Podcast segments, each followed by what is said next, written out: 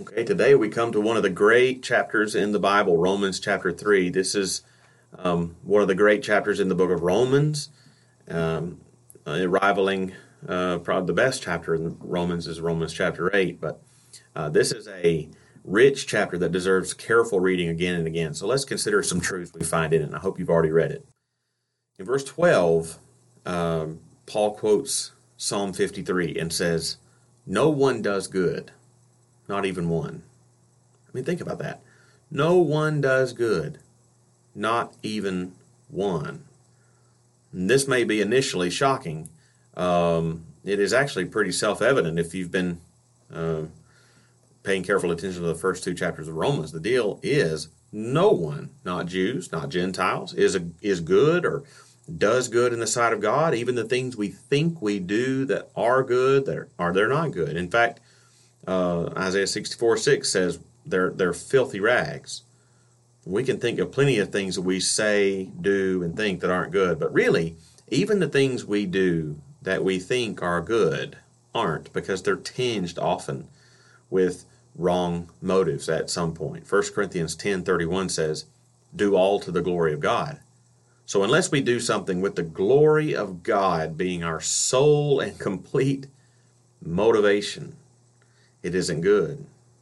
We read in Romans 4, 14 23, whatever does not proceed from faith is sin. So, unless we do something um, springing from pure faith in the Lord, both to help us and to bring Him glory, it isn't good. If it's not done uh, out of a love of neighbor that is as strong as our love for ourselves, it isn't good. Truth be told, if the only acts that are good are those motivated by pure and conscious faith and a desire to bring God glory and, and with a pure love of neighbor that is as strong as my love for myself, then very little we do is good.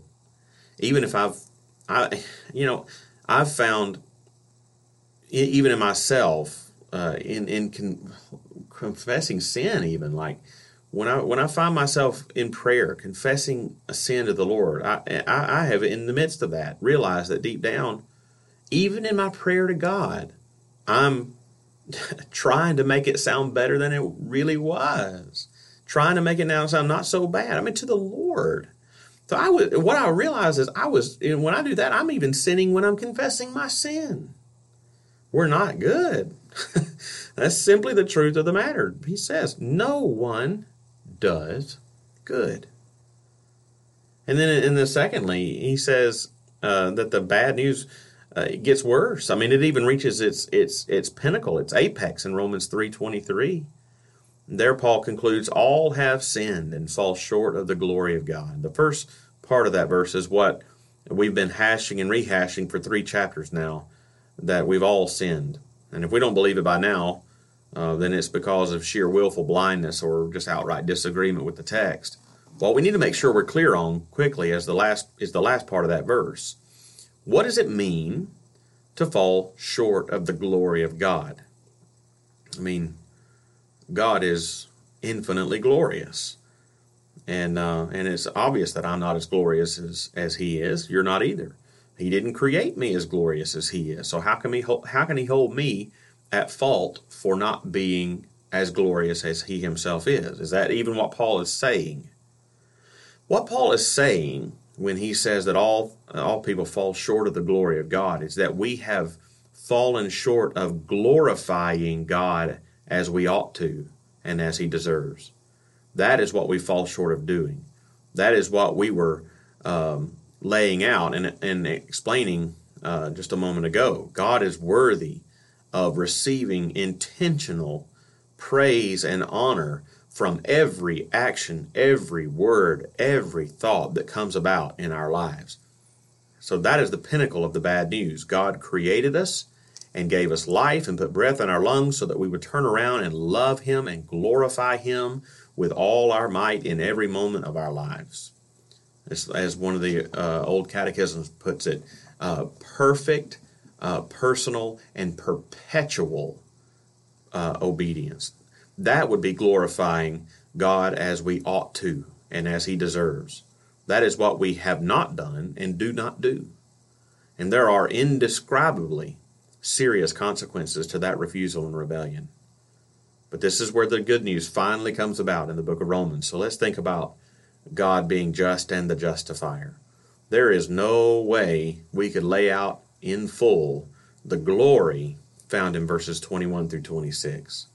A lifetime of study could be spent there, and I hope that you spend your life in, in study of the riches of those verses. I do, though, want to give a brief glance at one of the great truths laid out there in verses 21 through 26. Clearly, the first three chapters of Romans has been hammering out the, the point convinc- convincingly that we're sinners who have earned and who deserve the judgment and condemnation of God. It's here, though, that in these final verses I just, just said, that Paul begins to lay, lay out the good news of the gospel. Um, there are some words here that are very important. The first word is the word justified. Verse 24 said, We are justified by his grace as a gift. What does that mean? Justified is a legal word, the kind of language uh, appropriate to a courtroom. If a man is on trial, if in the end he is justified, it means he is declared not guilty and, and cleared of all charges and punishments. Paul says this can happen to us before God. We can be declared justified or not guilty uh, before the judgment seat of God. But based on the record that we have earned for ourselves, how on earth could that be? Um, especially when elsewhere in Scripture we read passages like Proverbs 17 15. He who justifies the wicked is an, is an abomination to the Lord. Or consider God's promise in Ezekiel, Ezekiel, Exodus 23 7. I will not acquit the wicked. Well, uh, I can certainly see how a holy God would say that, but that leads to the question then how in the world then could he justify and acquit me, a sinner? Well, that's where another important word comes into play, and that is the word in verse 25 propitiation. Propitiation. It's like the word initiation with a pro in the front. propitiation. Um, it, verse 25 says, uh, Christ talks about Christ Jesus, whom God put forward as a propitiation by his blood. So herein lies the key to understanding how God can justify a sinner without breaking his word in Exodus 23 7 or Proverbs 17 15. Propitiation means, that word means, the removal of wrath or anger. To propitiate someone is to appease them, to take away their wrath or their anger. And Paul says here that Jesus was put forward as a propitiation. That is, God the Father put put him forward, uh, which is stunning in itself. Put put Christ forward so that he could propitiate or take away the wrath God the, the wrath of God the Father against us because of our sin and our continual offense against him. How would Jesus be a propitiation? What does the verse say? It says a propitiation by his blood. That means Jesus propitiated the wrath of God the Father against us by undergoing and taking upon himself the punishment that was rightfully and justly coming to us because of our sin and offense. It was his sacrifice, his suffering, and his death that finally and fully took away the wrath and anger of God against us. Not because he swept it under the rug or because he just decided to forgive and forget. That would be immoral for him to do it. His wrath is now gone because it has completely been poured out and exercised on someone else instead of us. And that is why Paul can say so eloquently uh, that because of what Jesus has done, he can now be both just and the justifier of the one who has faith in Jesus, verse 26. Without Jesus, he could not justify us because it wouldn't be just of him. That's what Exodus 23 7 and Proverbs 17 15 say.